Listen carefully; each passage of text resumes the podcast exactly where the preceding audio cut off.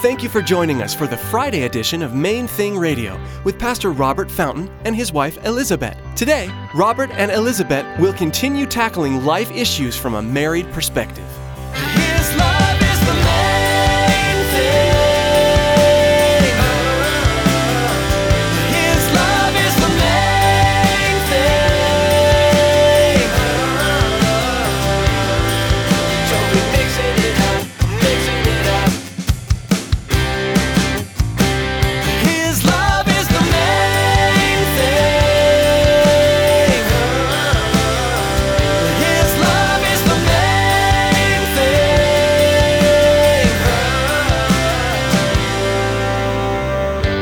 We read these letters of Revelation with the intent to, to get to know the Lord Jesus, what we see is that he hates false doctrine. He hates false doctrine. And just from these verses alone, we can see a little bit of why. What you and I believe governs how we behave. What we believe governs how we live. In this and in the other letters in the Revelation, Jesus lets us know that, that he holds the pastor accountable. What we believe governs how we behave. So when false teachers are leading people astray with false doctrine, it has an enormous effect on how they live their lives. As Pastor Robert and his wife continue in their series regarding compromise, they'll be explaining how important it is for Bible teachers to stick to the Word of God. Now, here's Pastor Robert and Elizabeth with part four of their message entitled Curse of Compromise.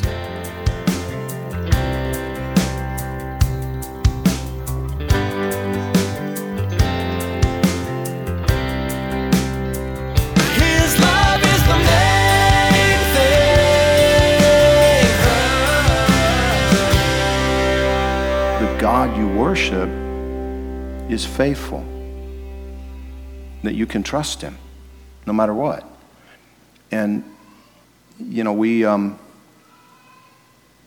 we who know the Lord and, and, and love him need to grapple with those things because so often what I find uh, among Christians is that that really is not settled down deep inside.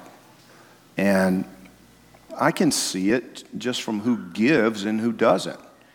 And you know, it's it's not about the money. I had this conversation with a brother today who himself is is you know faithful with his giving. You know, it wasn't about that, but, but I said, you know, the, the issue is not about the money.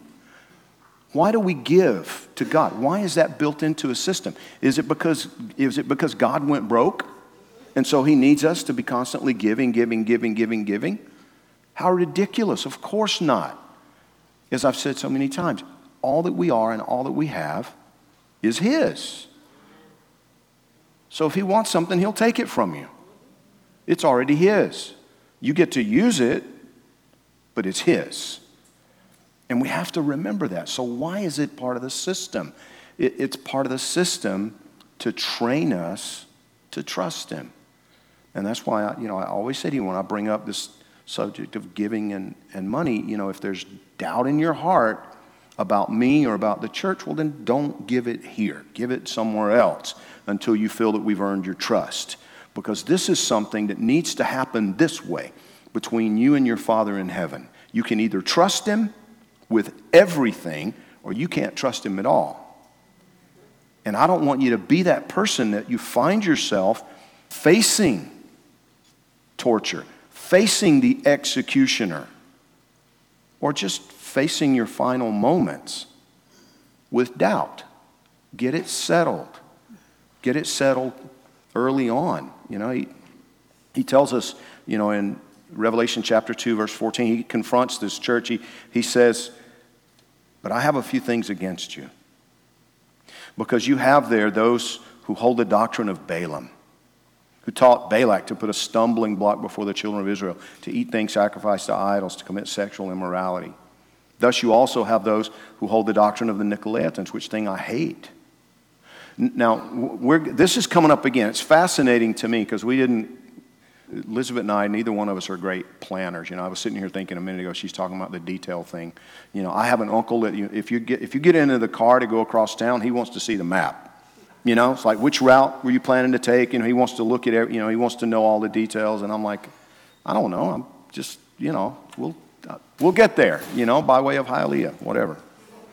And this subject is, uh, is coming up right now in the economy of God. You know, we're going to talk more about Balaam specifically in, in a couple of weeks because Peter brings him up in 2 Peter and uses him as, as, uh, as an example in chapter 2. But as we read these letters of Revelation with the intent to, to get to know the Lord Jesus, what we see is that he hates false doctrine. He hates false doctrine. And just from these verses alone, we can see a little bit of why what you and I believe governs how we behave. What we believe governs how we live. In this and in the other letters in the Revelation, Jesus lets us know that, that he holds the pastor accountable for what his people believe. You know, the, the, the pastor himself there in Pergamos may have been, may have been solid, but Jesus confronts him because he said, You have there those who hold the doctrine of Balaam. You, you see that? He, he didn't say to the pastor, you believe this garbage, you know. He, he said, You have, though, theirs, in, in, in Pergamos, those who hold the doctrine of Balaam. And you also have those who hold the doctrine of the Nicolaitans, which thing I hate. And that's pretty straightforward from Jesus, wouldn't you say? Like, I hate that stuff, and you're putting up with it. I have a problem with that. That kind of thing, keeps me awake at night sometimes because I can't control your doctrines. I can't control. I mean, you guys, especially today, they had a 200,000 volume library. Well, my goodness, we have the internet. But Jesus holds me accountable for what I allow among us. He literally hates when false teaching is tolerated. And that's why, from time to time, I have to address it. It's, it's why I addressed it on Sunday. It's why I'm going to address it again, you know, probably for the next several weeks because it, it keeps coming up over and over and over in the book of Second Peter. So we're going to keep talking about it. You know, when, and when strange winds of doctrine, you know, come through, it, it, begin to circulate among us. It's something I have to deal with. And it's so difficult to even know what everybody believes here because folks, you know, can kind of concoct different things from their particular buffet that they have chosen to take from, you know, and the books and internet and TV and, and, and whatever. But that's why what we try to do as diligently as possible is simply teach the word itself.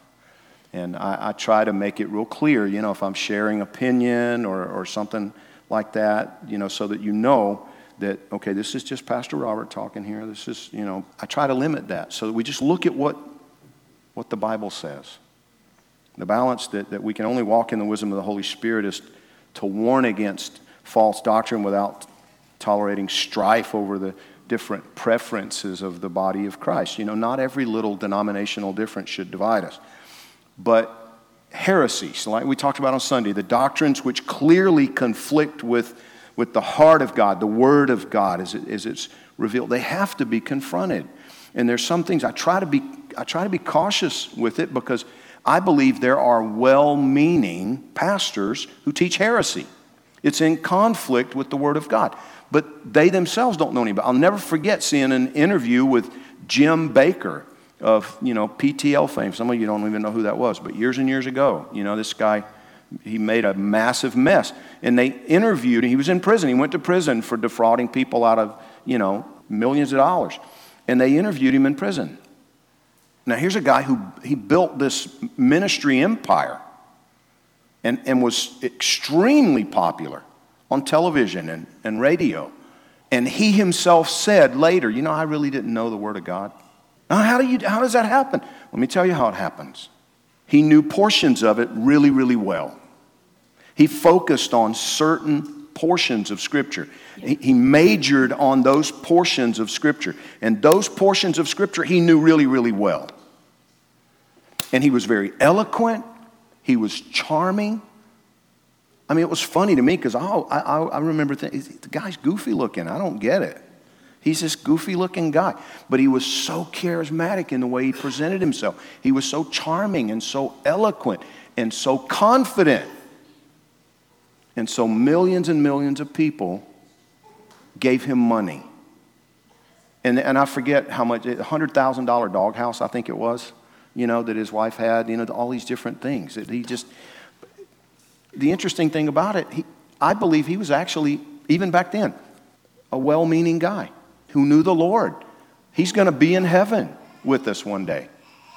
But he led a lot of people astray. You understand? He, he led a lot of people off course.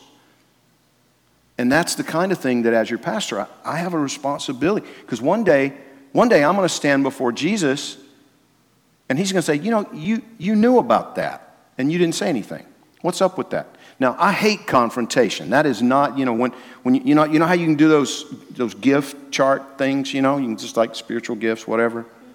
Well, confrontation ain't on there for me. That's what I have her for. No, I'm kidding. But I used to joke with Alex Piagetti that it's like, I, I need, you can't go to Brazil. I need to keep you around because I have to have somebody that, you know, I can say, go confront that guy.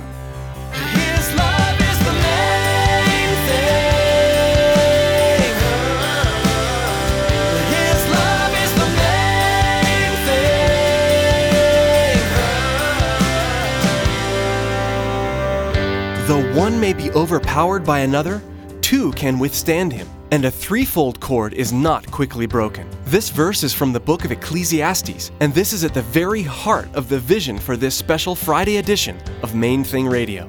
Jesus, Pastor Robert, and his wife Elizabeth, a threefold cord presenting God's Word in a way that will inspire you in your own marriage and walk with God. Pastor Robert's vision is that through this fresh method of approaching God's Word, that husbands and wives will be equipped to face the world on a united front, as one team joined together by God, sharing the light of Jesus Christ with the lost and dying world all around us. Monday through Thursday here on Main Thing Radio, we share messages from worship services at Calvary Chapel, Miami Beach. But today's message is unique. As you listened today, we're confident that you heard from God through Pastor Robert and Elizabeth.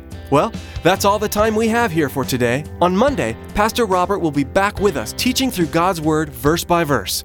So make plans to join us on Monday right here on Main Thing Radio.